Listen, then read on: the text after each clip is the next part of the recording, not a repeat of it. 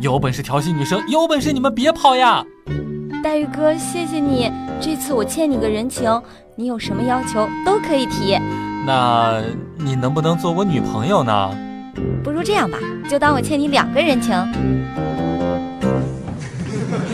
笑不笑由你。要说这么多年来呀，黛玉哥唯一一件坚持下来的事情呢，就是每天都给手机充电了。每一次我买东西的时候呀，都觉得那些人是在骗我，只有他们开头说的那一句是真的。他们每一次开头的第一句话就是“帅哥”，我就觉得只有这一句是真的。笑不笑由你。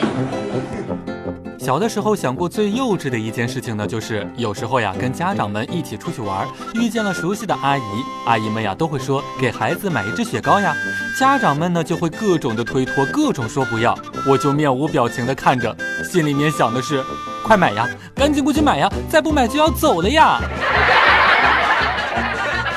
临下课的时候呢，我在班级当中问所有的同学们，咱们班男生谁最讲究卫生了？